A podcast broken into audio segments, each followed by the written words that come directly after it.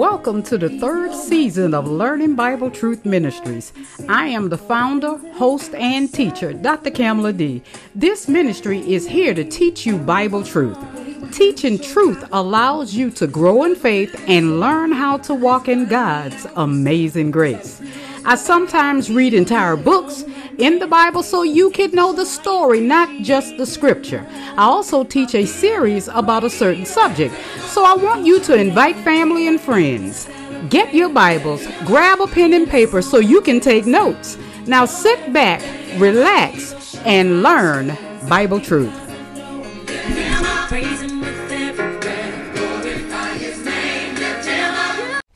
Hi, Saints. Today is March the 5th of the year 2022. I am your humble host and teacher of Learning Bible Truth Ministries. Now, I will not be teaching today. I will be back with a new episode, possibly a new short series on March 20th. But today I will be sharing a powerful message from my brother in Christ. His name is Frederick K. Price Jr. And of course, he is none other than the son, the heir to the late great apostle Frederick K.C. Price Sr., who went on to be with the Lord on February the 12th, if I'm not mistaken, of 2021. Hallelujah. I will be sharing a message from, um, like I said a few seconds ago, from my brother in Christ, uh, Frederick K. Price Jr. Now, he is teaching a series on this message. It is called The Up and the Down. I really don't know which episode this is. What I do know, saints, is that he teach Bible study every Tuesday morning and Tuesday evening. This is a part of the Tuesday evening series entitled The Up and the Down. Now, in this uh, particular episode, he is going to share some information on how, if you misunderstand a scripture, how a denomination can be created by misunderstanding a scripture. Now, that is not what this episode is about. However, he will talk about it and he will use a scripture that I am quite sure a lot of you will be familiar with.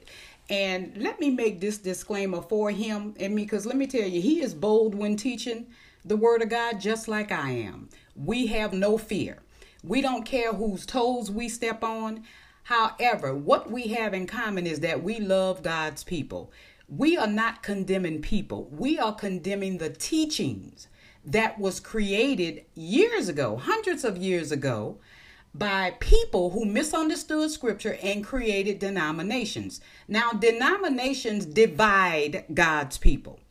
Not everyone who is in a church, per se, a church, quote unquote, is sent by God. Not everyone who claims to be a leader is sent by God. Not everyone who claims to be a teacher in the body of Christ is sent by God. And one of the best teachers, I think, in the body of Christ today, besides myself, because I consider myself a, a, a, very good teacher in this word, is Fred K. Price Jr. He is an excellent teacher. He doesn't sugarcoat, he tells it like it is and he is an advanced teacher. His teachings are not for everyone. If if you don't want to hear scripture rightly divided and completely broken down, he is not the teacher for you because he will completely break the scriptures down. However, he uses the uh, some scriptures that were removed from the Bible as well, just like I do. It's called the Apocrypha. He will be reading a passage from the book of Enoch. Now, these were scriptures originally in the Bible. And I will let him explain all of that. So, without further ado, here is my brother in Christ. He is the pastor and teacher of Crenshaw Christian Center, located in Los Angeles, California, and Ever Increasing Faith Ministries. You can also listen to a lot of his teachings on YouTube under EIF Ministries, Ever Increasing Faith Ministries. So, here we go with Bible Truth.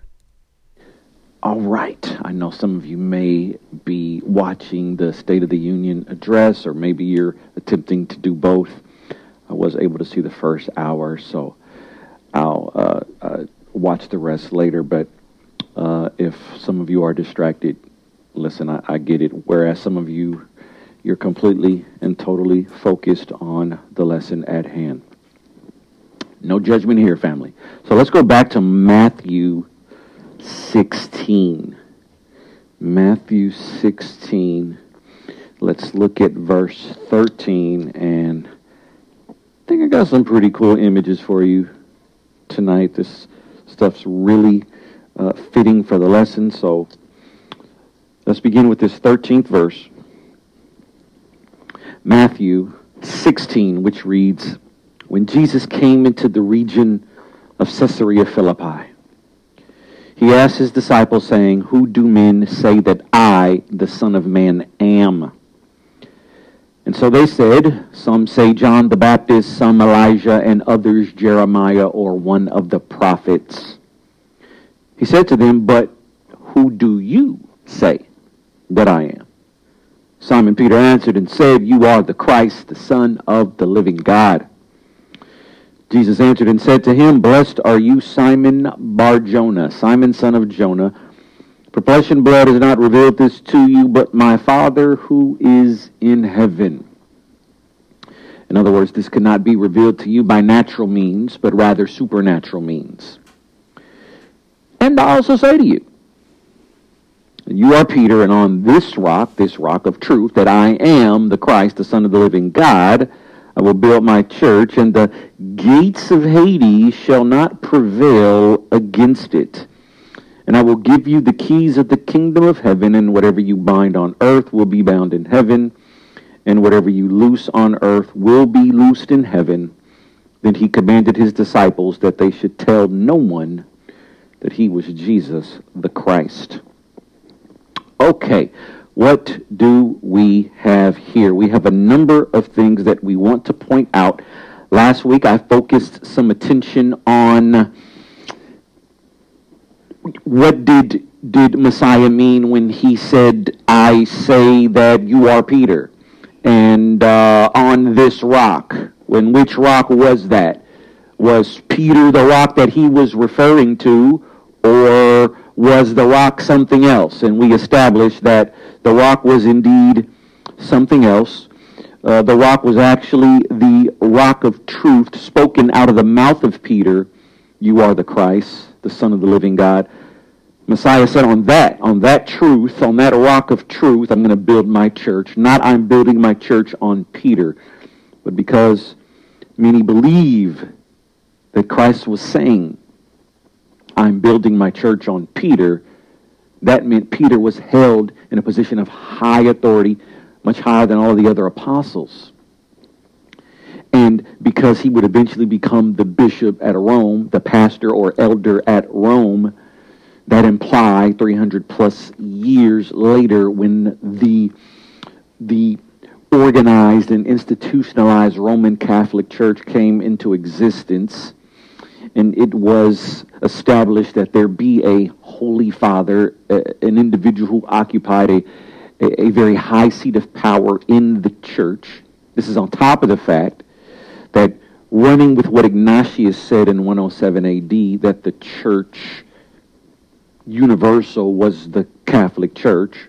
Of course, Ignatius wasn't talking about the papacy. Uh, he was not talking about some holy see. He wasn't talking about Vatican City or St. Peter's Square.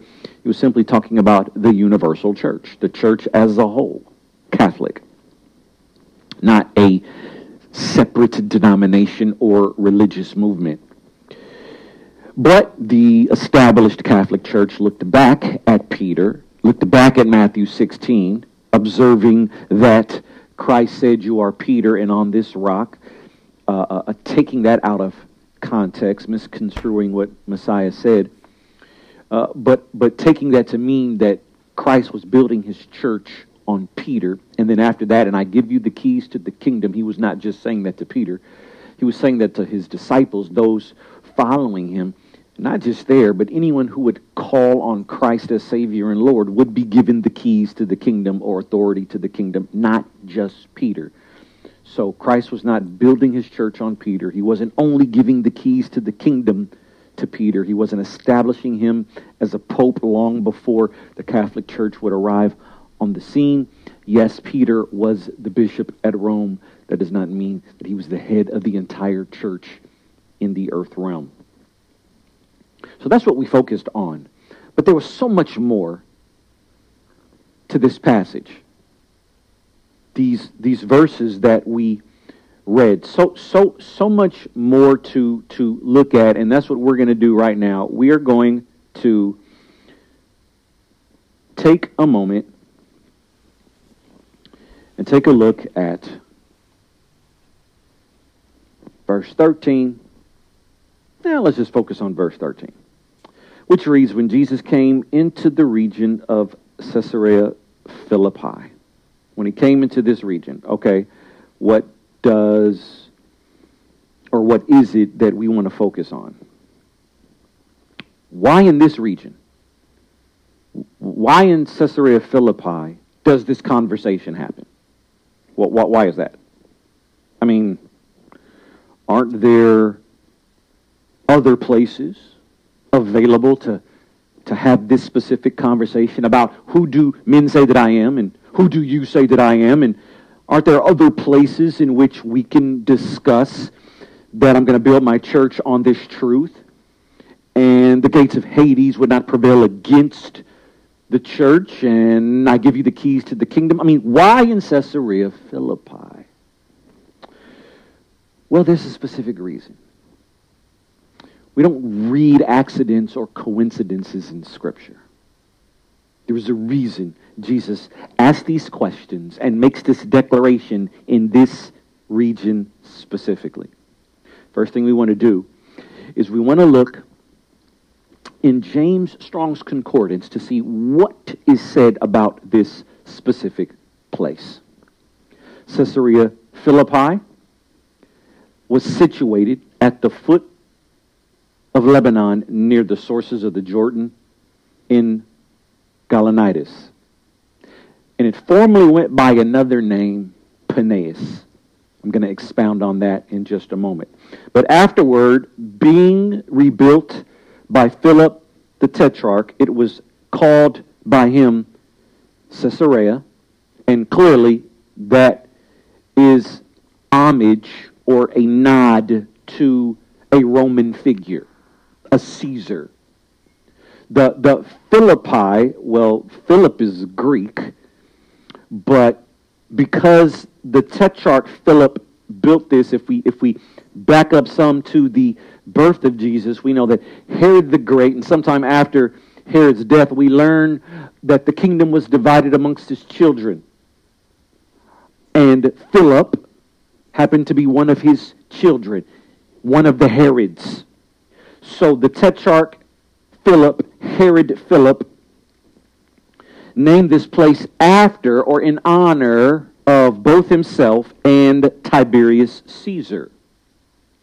Subsequently, the place was also known as Neronias by Agrippa II, another Herod, in honor of Nero, another Roman emperor. Now, is there anything else significant about this place? Absolutely. Remember in the definition I shared with you that it went by a previous name, Paneas. But first, I'd like to show you an image of the Caesarea Philippi entrance. This is our first image, image number one. Okay, this is the entrance. All right, now, the significance about this place and why Christ said what he said, when and where he said it, is for the reasons that I reveal right now. Let's look at image number two. Image number two is an image of Paneas. Now remember, Caesarea Philippi went by the name Paneas. So if you Google uh, some images of Paneas or Caesarea Philippi, you're going to get a lot of the same images. Uh, there's one image of, of water with the cave of who Paneas was named after in the background. I'm going to tell you that in just a moment as well.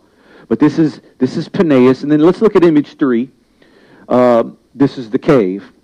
All right, so this is Caesarea Philippi, but of course that was the later name, the previous name, Paneas. This was a cave for pagan worship. Who was worshipped here? This site was sacred to who? Well, which God's name is in the name Paneas? That would be the Greek god Pan, the satyr deity. The Romans called him Faunus. The satyr is actually mentioned in Isaiah 34. And the satyr was a goat human hybrid, a, a male, human male, and goat hybrid. That was the satyr. Uh, you had the centaur, which was half man, half horse. The minotaur, half bull, half man. But the satyr was half man, half goat. The Romans referred to this, this leading uh, uh, uh, uh divine figure as Faunus. The Greeks referred to him as Pan. And as you can see, his name is in the previous name of Caesarea Philippi, Paneas. All right, so there's a lot of there's a lot of layers here, or numerous layers here. Let's put up image number four. This is the Greek god Pan. You all are probably familiar with this image. Now, there you see the first, uh, the upper half of his body, the the human torso, the torso of a man. You see his lower half, his lower extremities, the legs and hooves of a goat, also the horns of a goat, and his beard was very goat-like. You, all, you can also see uh, uh, his instrument there. Pan was notorious for having this instrument with him.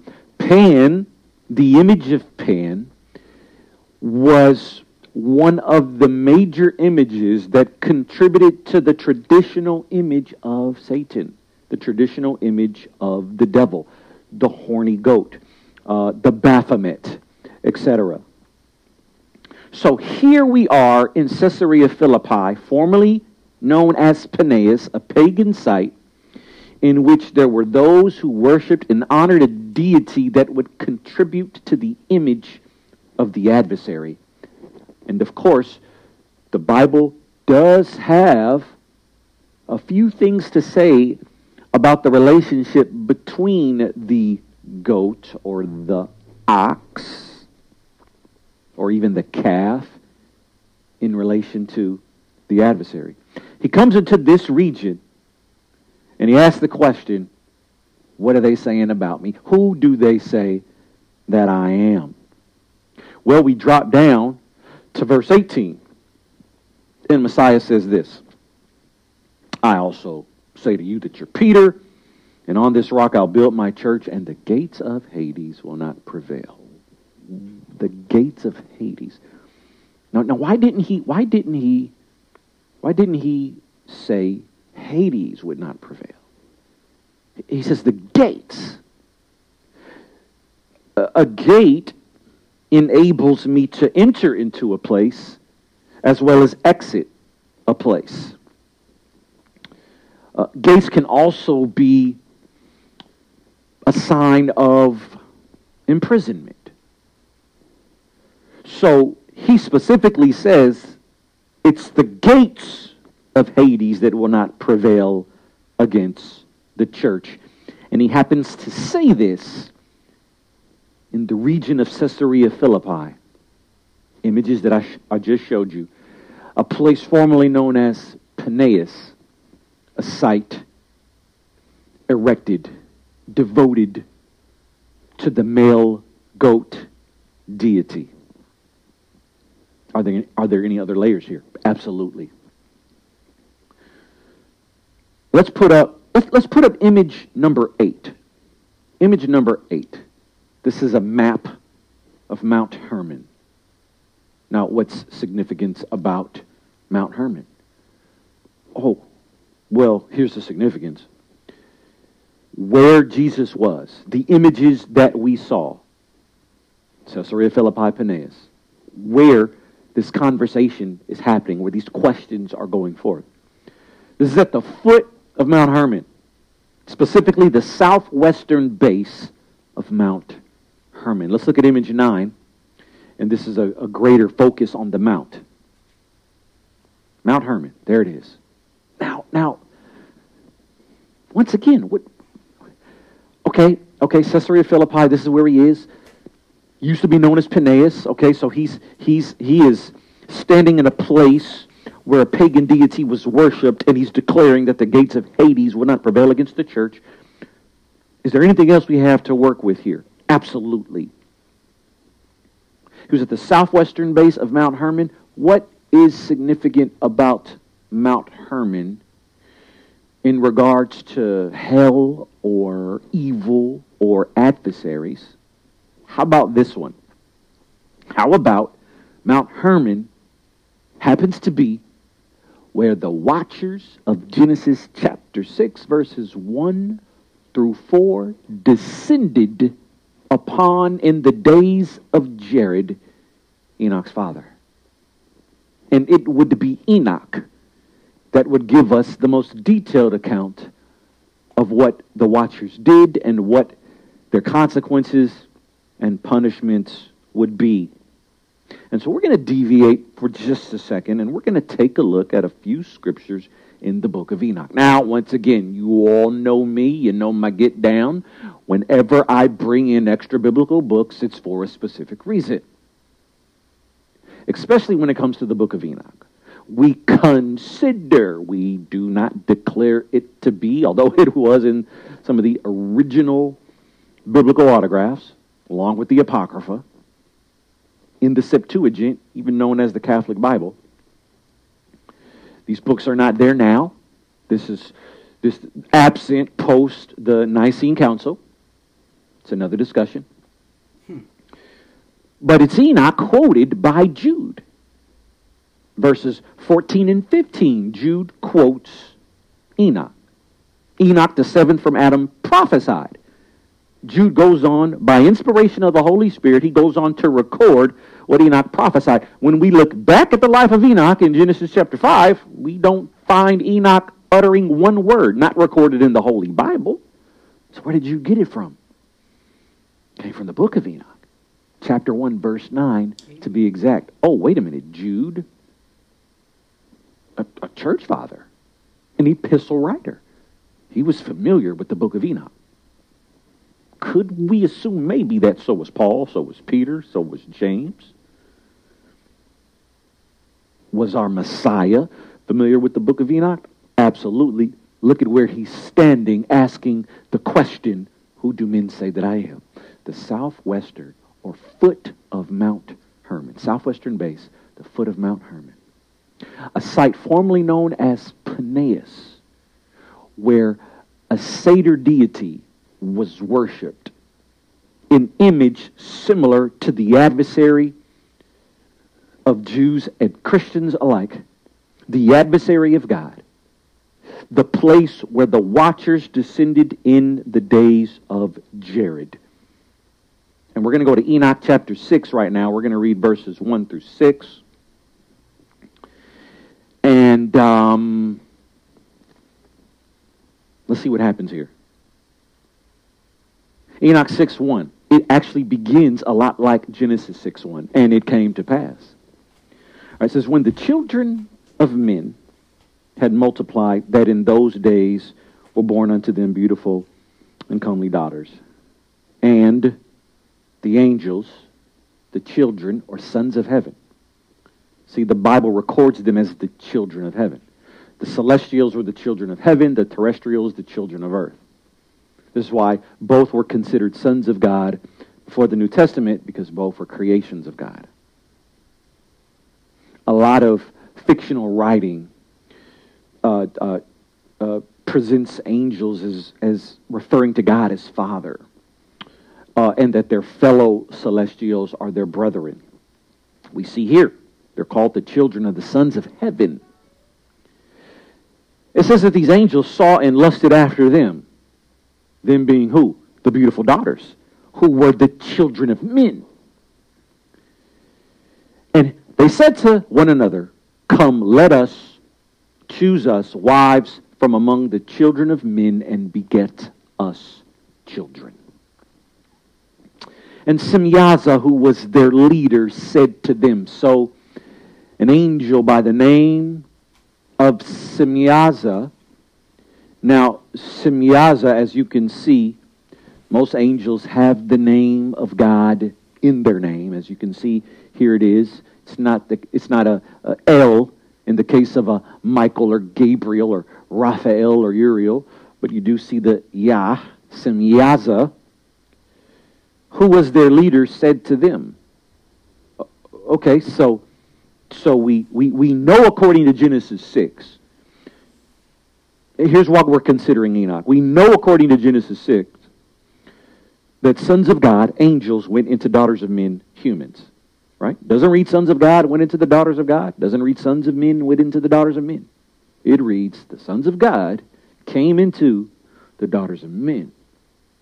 Now, if sons of God are angels in Job 1 6, Job 2 1, and Job 38 7, why would we think anything differently regarding Genesis 6, verses 1 through 4? So we have these sons of God, according to these four verses, that went into the daughters of men, and the result happened to be hybrids, aberrations, something that was never to be created, something that was half celestial and half terrestrial. Giants were on the earth in those days, the Bible says. Also afterward, but we're focusing on the days before the flood. We also know, we also know that according to Peter, angels sinned and their punishment was to be reserved in chains awaiting for judgment. Reserved in chains in hell, the Bible says. 2 Peter 2 4. The Greek word for hell there, not Gehenna, not Hades, it's not the bottomless pit, it's not Abraham's bosom, it's not uh, uh, uh, uh the lake of fire, no, it's Tartarus. Only time we see this word in the scriptures. It's the only time hell is the Greek word Tartarus, which means there's something about this place and something about these angels and their sin. Jude backs Peter up. Jude says, and the angels who left their proper abode, their proper domain, and went after strange flesh. What would be strange to a celestial? Terrestrial. And then it's the same Jude who quotes Enoch in verse 14 and 15, quoting Enoch 1 9, which tells us that there is some credibility and validity to the book of Enoch. As a matter of fact, what I've read in Enoch does not contradict the scripture. That's right. That's okay. Right. So, that means these sons of God, because we know there's rule and rank when it comes to the celestial creatures. The Bible teaches us this, does it not? Bible says Michael and his angels. That's a rule. That's that, that's that's that's a ranking system. The Bible also says that that Michael happens happens to be one of the chief princes. In the Greek, archangel means chief angel. Okay? We also know that Gabriel, according to Luke 1, Gabriel is one who has the authority to stand in the presence of the Lord. So we know angels have rank.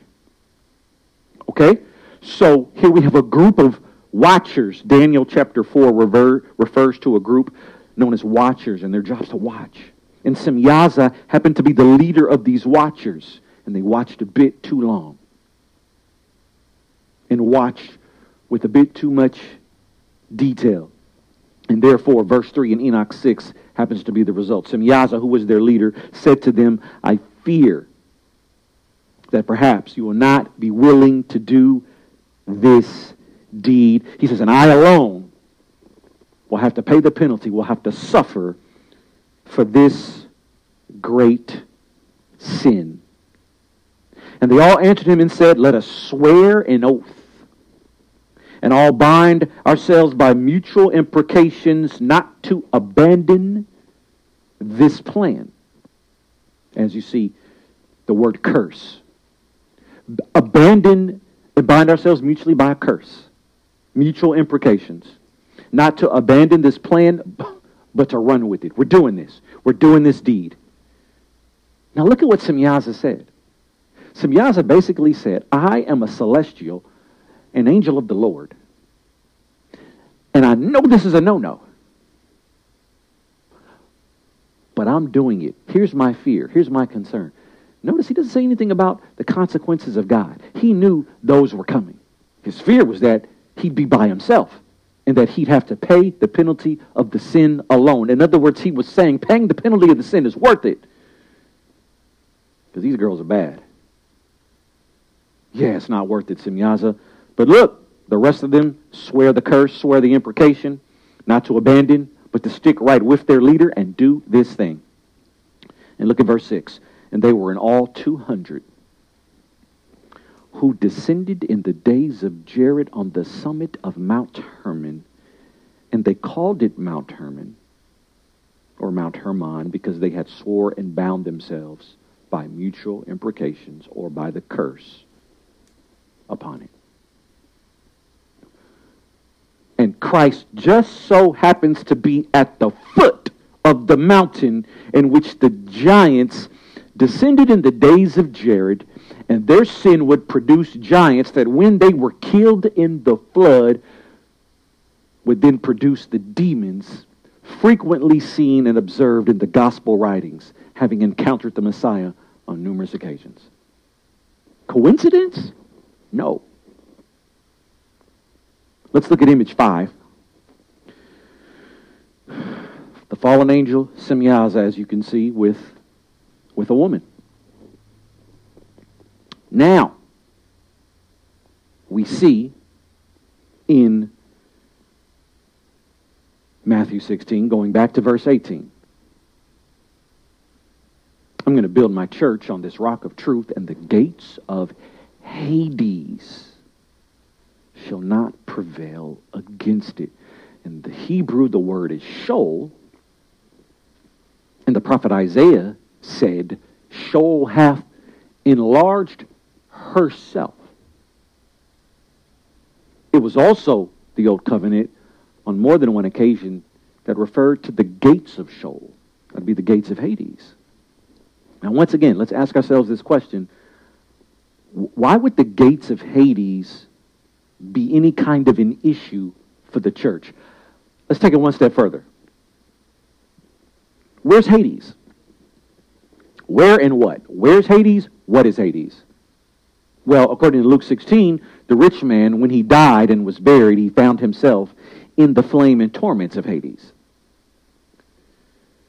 And across was Abraham and Lazarus clearly the rest of the Old Testament righteous. What separated them was a great chasm, a great abyss, a great gulf. Now, it was Messiah who said that, like Jonah was in the belly of the monster, the beast, for three days and three nights, I, the Son of Man, will be in the heart of the earth for three days and three nights.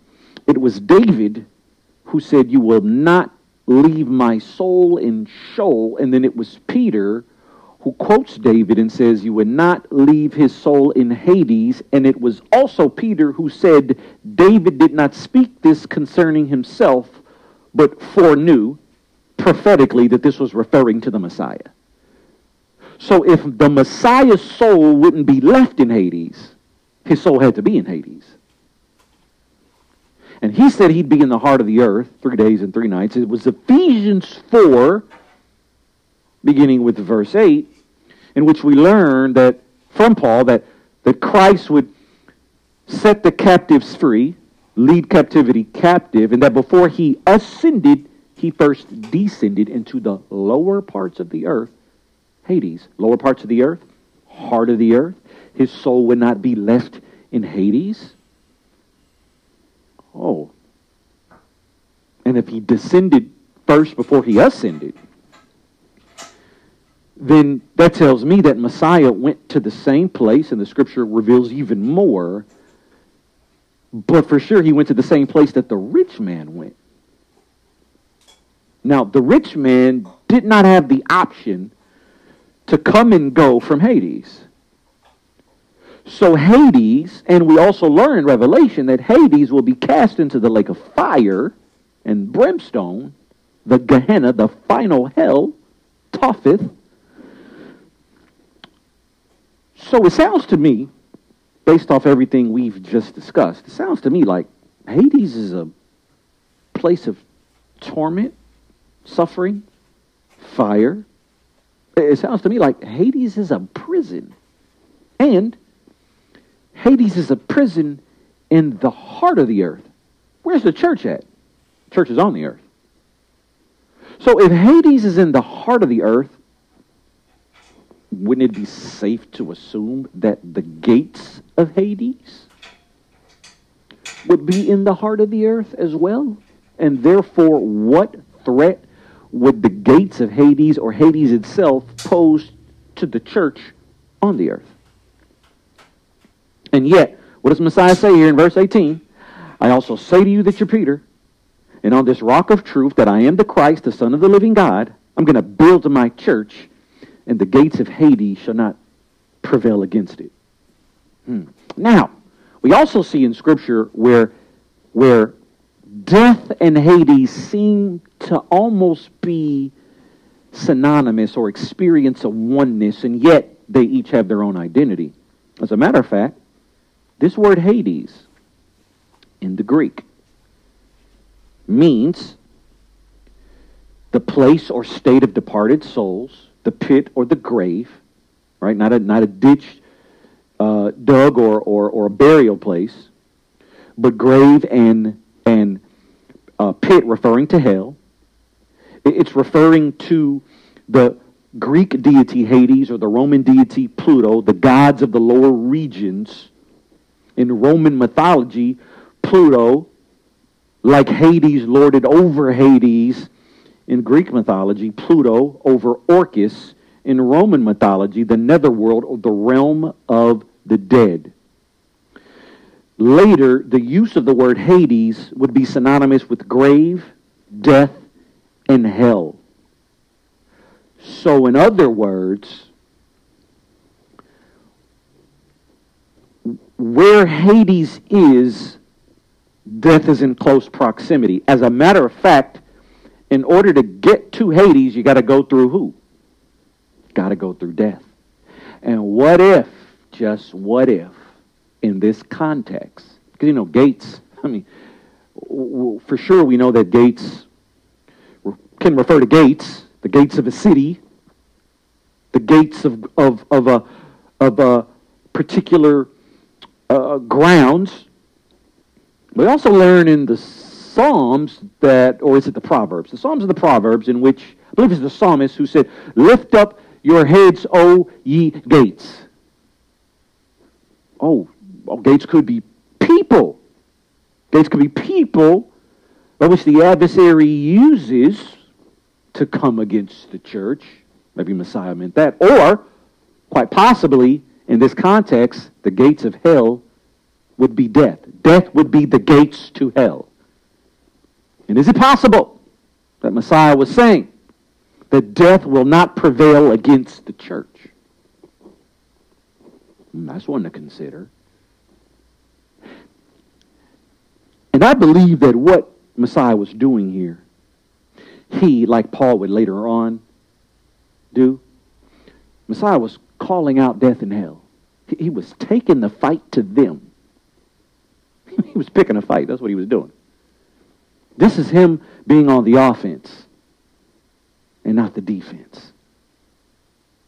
Because once again, Hades itself poses no threat to the church on the earth.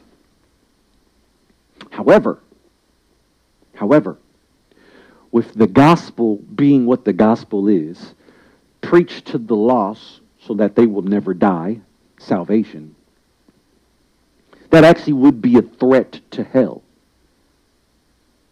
That would be a threat to death as well, because anyone in Christ, well, death no longer has dominion over them. Death still has dominion over those who don't belong to God, who don't belong to Christ. And as many as reject Christ, Hades can receive them. But Messiah said that the gates would not prevail against the church. I'm building on the rock of truth that I am the Christ, the Son of the living God. Mount Hermon, this, this particular place, this cave of Pan, at the southwestern base of Mount Hermon, the foot of Mount Hermon, is said to be one of many spots in the earth realm known as the gates of hell. Okay. Let's keep going. Let's make our way to Revelation 1 18. We know this verse. It's very applicable to what we read in Matthew 16, verse 19. Revelation 1. Let's look at verse 18, which reads what? This is Messiah speaking. I am he who lives and was dead. Not am dead, was dead, but I live now, and behold, I am alive forevermore. Amen. Oh, and guess what else? I have the keys of Hades and death. One of the few times we see Hades mentioned before death. He said, I have the keys of hell and death. Now, we know that when he said what he said in Matthew 16, 19, not just to Peter, but all who would follow him, I give you the keys to the kingdom, that meant authority.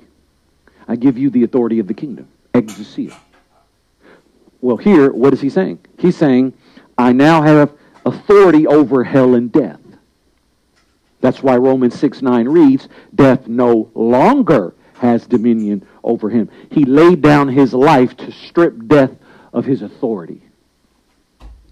That's why 2 Timothy 1.10, when Paul's writing to Timothy in his second letter, he lets Timothy know Christ has abolished death. Hasn't done away with it, but he rendered it ineffective. The writer of Hebrews tells us in Hebrews chapter 2. Right, you begin reading around verse 10, make your way through to verse 16. I believe it's verse 14, in which we find out that he, Christ, destroyed him, the devil, who had the power over death. The devil had dominion and authority over death. But Christ destroyed him who had the power, not done away with, but rendered him ineffective as well. Christ stripped Satan, death, and hell of their authority. Now, they run as rampant as they can outside of the kingdom of God. But they can no longer do what they want to those who were once in darkness but are now in light. Okay, so here's Hades. Do we see Hades elsewhere? And do we see Hades with death? Yeah, we do. We do. Look here in, in 1 Corinthians 15. I quoted this moments ago, and, and let's look at verse 54. 1 Corinthians 15, 54. So when this corruptible has put on incorruption, those are the bodies that have gone back to the earth, corruptible, they've put on incorruption, and this mortal has put on immortality, those alive when the Lord appears. There's a generation that will not see death. Wow. The Lord will appear and remain in the air. His feet will not touch the ground like in his coming. Revelation 19. He appears to receive his church. Rapturo, harpazo. Catch him up. Snatch him. Us. And what happens? Corruptible puts on incorruption. Mortality puts on immortality. Paul says, when this has happened, then shall be brought to pass the saying that is written, Death is swallowed up in victory. O death, where is your sting? O Hades, in the traditional it reads grave, where is your victory? He calls out death, he calls out Hades. He says, Death has a sting and Hades has a victory. He says, Where is it? Paul seems to be following what Christ said in Matthew 16, the gates of Hades, which we might be able to say because once again, how do you get to Hades? How do those who have rejected the way get to Hades? They got to die. So the gates could easily be death, and that could have been Christ calling out death and hell. You will not prevail against the church. And Paul says, Then shall be brought to pass the saying that is written, Death is swallowed up in victory. O death, where is your sting? O Hades, where is your victory? Paul, you said this was written. Where was it written? This is another case of New Testament fulfillment of Old Testament prophetic utterances.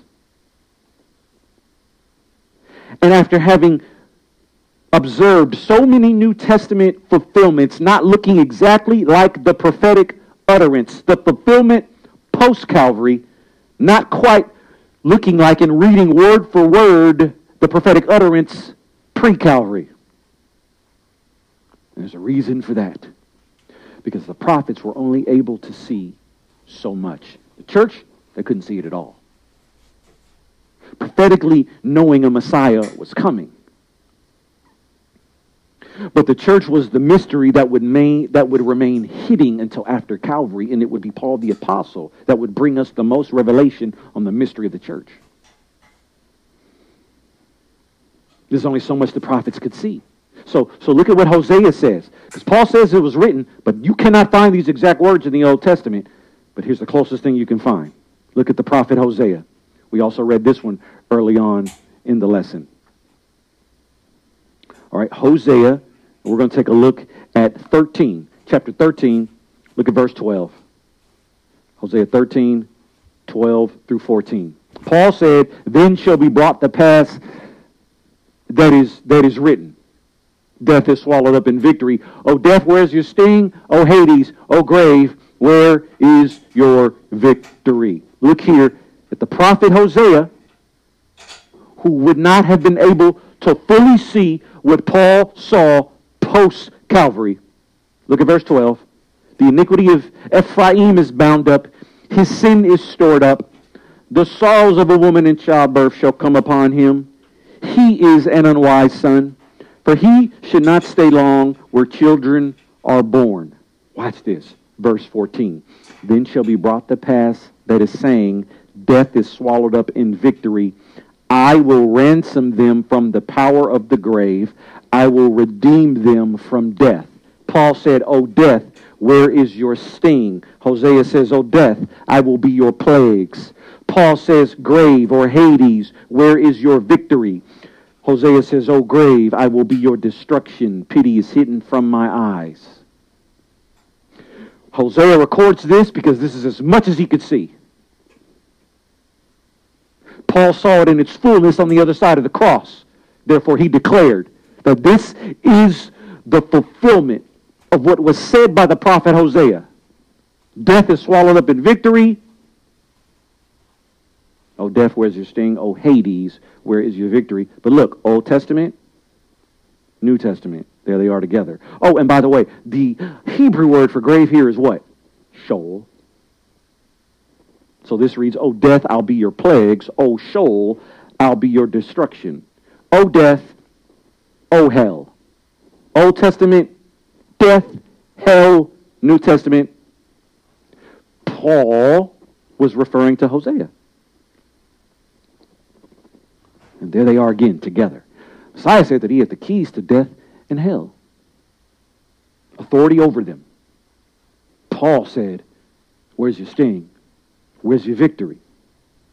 Do we see them anywhere else? We do. Revelation 6 8. I wish I could show you this image, but I don't. I'll see, I'll see if there's one able to be used but I'm not sure because the image comes from copywritten material. But if you're familiar with Crusader comics or even Chick Tracts, um, I don't I don't vibe with everything uh, believed, but they are they're believers. And I remember reading these comic books when I was a kid.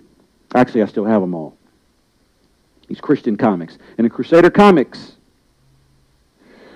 there uh, there's a there, one of the comics has the four horsemen on the cover, and you see all the riders. Then when you see death, you see a figure behind death, and it looks a lot like a female, like long flowing hair made out of flames, and it comes from Revelation six here, and with Isaiah saying that hell has enlarged herself, Sheol has enlarged herself, Hades has enlarged herself, and then we also see what we also see what Paul would declare in the 26th verse of 1 Corinthians. We're going to take a look at that in just a minute. But look at Revelation 6 8. And what do we see here? Are they together again? Now we have four horsemen. That should be one rider per horse. But not when it gets to the fourth. No, not death. Verse 8 So I looked, and behold, a pale horse. And the name of him who sat on it was Death. That should be the fourth rider. Death is the fourth horseman, but that's not what we see, is it? No, behold, I looked, and a, a pale horse, and the name of him who sat on it was Death, and Hades followed with them. And power was given to them, not him, over a fourth of the earth to kill with sword, with hunger, with death, and by the beasts of the earth.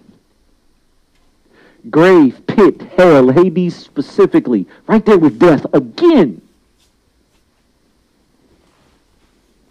There's one more time in which we would see them together. But first, let's look at this. 1 Corinthians 15 26.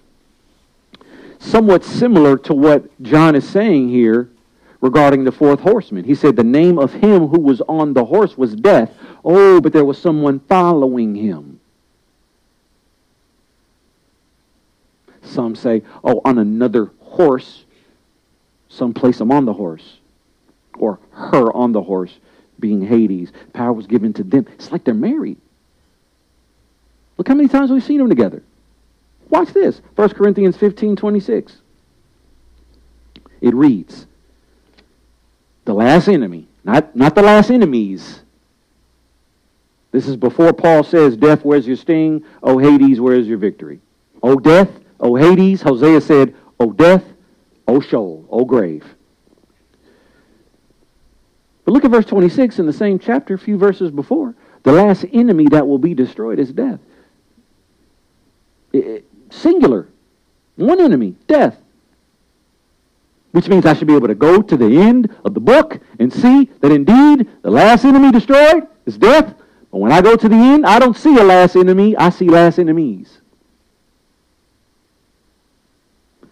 That in this scripture, verse 26, we're basically reading the last enemies that will be destroyed are death and Hades. But I believe it's read this way because death and Hades are one. You can't have one without the other. Which is why the gates of Hades is probably referring to death. That death and Hades will not prevail against the church. Sure, we could we could easily say, oh, you know, it's referring to the kingdom of darkness, but, but Christ was very specific there. He didn't say that the devil would not prevail against the church. And trust me, he intended that with a plethora of other things that he said and declared. But he was focused on death and Hades in that statement, like Paul has been, like John is in Revelation. The last enemy that will be destroyed is death. But we go to the end, what do we see? Revelation chapter 20, what do we see? Look at verse 13.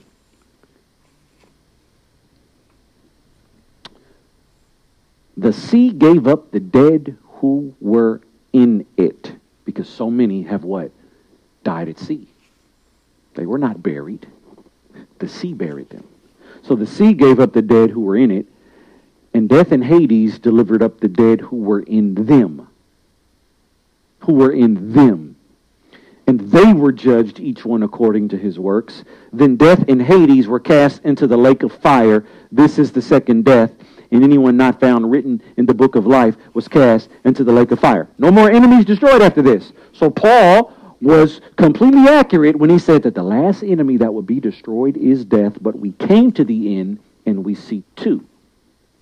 But it's because they're one. That's why Hades is on the horse with death. Power was given to them. They were cast into the lake of fire, yet the last enemy that will be destroyed is death, because you can't have one without the other. The gates to Hades are death. You can't just go to Hades. You can't just purchase a ticket. You want to go to Hades? You got to reject the Messiah and then die. That's it. Die in your rejection, in, in your mockery of him, like uh, on the Areopagus, Acts 17, verses 16 through 34. Some heard the gospel preached. The Bible says they mocked they laughed. They rejected the message. In Acts 13, when the Jews rejected it, Paul and Barnabas said, What? Well, you reject the way. Since you reject the way, you deem yourself unworthy of eternal life. Therefore, we go to the Gentiles. You rejected the way. you reject the way and you die in that rejection, death is your gate to Hades. Last enemy that will be destroyed is death. And we see two destroyed because death and Hades, like a husband and wife, Sheol hath enlarged herself. Let's look at a few more images. Let's put up image number six. Here's Hades. All right, the Romans call him Pluto. Hades, the older brother of Zeus. Uh, one part of probably the three famed Olympian deities, Hades, Zeus, and Poseidon. They actually split apart territory. Hades took the nether realm, the underworld. Poseidon took the sea. And uh, uh, Zeus took the heavens. And so we have uh, this image of Hades, this image of, of Pluto. Of course, according to Greek and Roman mythology, Hades is a male figure who, who provides oversight for the realm of the dead, known as Hades in Roman mythology, Orcus. Let's look at image number six. And there he is, Thanatos it, it, it amazes me that the majority of the images of the Greek personification or deity of death has wings. Most likely inspired by the traditional concept of the angel of death. Uh, as a matter of fact, um, Terry Law, who wrote uh, The Purpose of Angels, one of the main, I mean, I, I picked apart that book and in that book, he says, uh, one of the writings that helped inspire my book Behind the Scene, and in that book, he says he believes that death and Hades are dark angels. There you saw the Greek god, the Greek deity of death, Thanatos, the twin brother of Hypnos, sleep, death and sleep, twin brothers according to Greek mythology, um, winged creature. That is how death was personified in Greek mythology. Let's look at image image 10. I want to look at image 10 and image 11. Now, this may be hard. Okay, image 10. All right, just, I'm just going to point out some things. First, this is Greek mythology, mind you. This is Greek mythology. Okay, you can see uh, uh, Tartarus up there. Now, remember Tartarus in, in, in Christian in the Christian faith, Tartarus is the realm of the imprisoned angels. In Tartarus are, are are celestial creatures imprisoned. Well, according to Greek mythology, in Tartarus are the Titans. The Titans were the fathers and aunts and uncles of the Olympian deities. And, and when the Olympians won, they imprisoned them in a realm deeper than Hades called Tartarus, overseen by Tartarus. That water right there, Oceanus. Oceanus was a Titan, right, a primordial, primordial deity. Um, and so you can see, let me, see, let me see if I can pull this up a little, a little better on my, there we go, okay. Oh yeah, yeah, okay. I can, I can look at this image and, all right, so you can see, you see the palace of Hades, that's that, that uh, orange cantaloupe looking color place. All right, and then beyond the palace of Hades is the Elysian fields leading to Elysium. I don't want to talk too much about Elysium now because that we'll, we'll, discuss Elysium when we get to the heaven portion of this lesson. But Elysium was the realm of the honored heroes, right? In Norse mythology, they call it Valhalla. All right, you, you can see uh, uh, if you look at the light gray river in the middle, that's the river Styx. Right? The ferrymen would, would, would when, when, when the, uh, they would die in Greek mythology, they placed two coins on the eye so the ferryman, Charon, would be paid. You see it in the movie Troy with, with Brad Pitt and Eric Bana placing two coins on the eyes. Uh, the reason why Achilles was almost invulnerable is because his mother dipped him in the river Styx.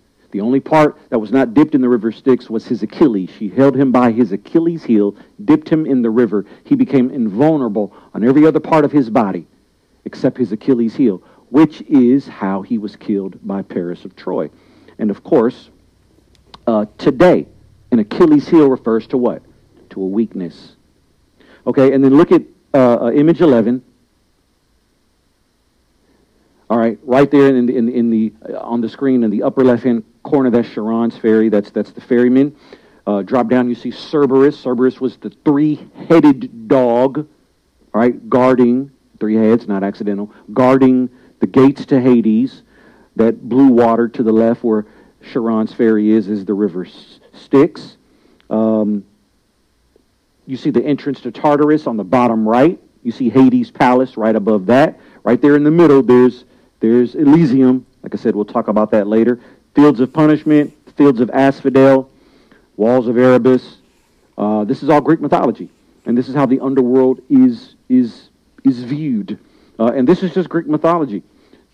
We're not talking even talking about Egyptian mythology, Scandinavian mythology, uh, uh, uh Babylonian and, and Assyrian mythologies. All have, as a matter of fact, most of those older civilizations greatly influenced Greek mythology. So, um, let's just throw up image 12 real quick and then we'll end there. The grotto of the god Pan. This is, this is very close to the image um, that I wanted to, to show you. This is good. So there's the water, and I believe that water is actually leading into the cave of Pan. So, um, I think we're probably done with Hades. I, I believe next week we're going to get get on Gehenna, talk about the lake of fire, uh, the valley of Hinnom, Tophet. It's the final hell, the lake of fire and brimstone, where not just your soul and spirit suffer, but your body as well. God is able to destroy both body and soul in the Gehenna, not Hades. And then after that, we'll start talking about the heavens.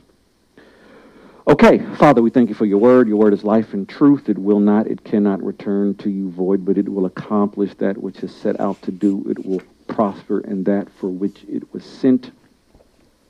And I thank you right now. Indeed, the seed of the word that is incorruptible has gone forth. It has been planted into the hearts of those watching and listening. And I thank you, Father, because we declared early on, these are hearts of good ground, that the seed of the word sown into their hearts will produce in their hearts, visibly seen in their lives, because your word be, because your word accomplishes where you send it, and it prospers where it is sent. Thank you, Holy Spirit, for making these invitations I'll mention in a moment available to those watching and listening. If you do not know Christ, you can know him today, you can know him tonight. If you do not or have not been filled with the Holy Spirit, you can be filled. The only requirement is that you're born of the Spirit, born again. Amen. And the disciples needed to be filled. Not to be saved, they were already saved, but they needed to be filled to fulfill their earthly assignments. How much more do we need to be filled? Almost 2,000 years removed from the day of Pentecost having fully come. Okay, so repeat after me for salvation, saying, Dear God, you said in your word, if I would confess with my mouth the Lord Jesus and believe in my heart that you've raised him from the dead, I will be saved. You said, whoever believes in him would not perish, but have everlasting life. Well, on this day, I do now confess, and I do now believe that he is Lord that he took away the sin of the world and that you raised him from the dead. I'm now a part of his church, his kingdom, his family. He is my head, my Savior, my Lord. I am your child. You are my Father, and I'll serve you all the days of my life in the name of the Lord Jesus. Amen. To be filled with the Spirit. Simply repeat after me, saying, Heavenly Father, I see in your word the early church the first disciples, whom did not go forth preaching the gospel until they were filled with power from heaven or received power from heaven. They were filled with the Spirit. They spoke with other tongues as the Spirit gave them utterance. Like them on that day, by faith, I received the gift of the Spirit. I am now filled with the Spirit. I too have received my heavenly language. Most importantly, I'm now a witness for the King and for the kingdom. In the name of the Lord Jesus, amen. If you have prayed these prayers for the very first time, you're in the family of God. And, saints, it is just that simple. If you prayed that prayer, you are in the family of God. You do not have to perform any rituals. And uh, we are on the same page. Like the Apostle Paul said, that there should be no divisions among us. And we should all be teaching the same judgment. If you are not in Christ, you are not saved. Those who have not accepted the Messiah are condemned already. Now, of course, it is very difficult for some people to hear God's word of judgment and then it is to hear his words of grace and mercy. However, it is our responsibility as teachers to, to share them both. Absolutely. But we love you. I can tell you, uh, Fred Price Jr., he is pastor, he is a teacher, he's also a doctor, he has his doctorate. He's been ordained to be a teacher at um, Crenshaw Christian Center and for Ever Increasing Faith Ministry. I can tell you, he is such a loving and kind young man. He's in his early 40s and he loves you, but he does not sugarcoat these scriptures just like we are not supposed to. And I will say this again you cannot live for the world and then claim to be representing Jesus Christ. Something is not right with that picture, saints. Now, remember, I will be back on March the 20th sharing another episode or possible series entitled Why Do Christians Die Before Their Time? Now, next week, I just might share a message I heard by Bishop T.D. Jakes. I just might share that. So until next time, peace out.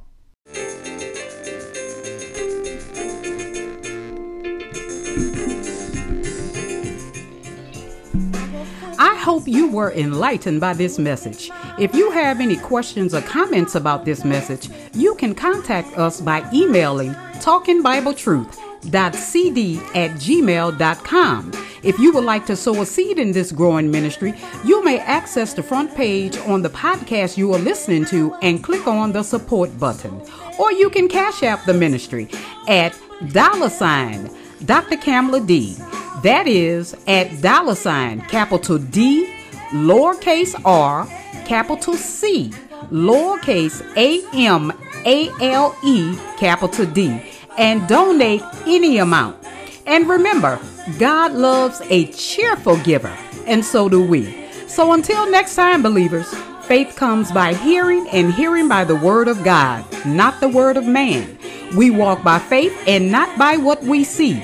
I am your host and teacher, Dr. Camale D, serving you with Christ Jesus our Lord in peace and love. I thank each of you for tuning in, and I hope to hear from you soon. Peace out.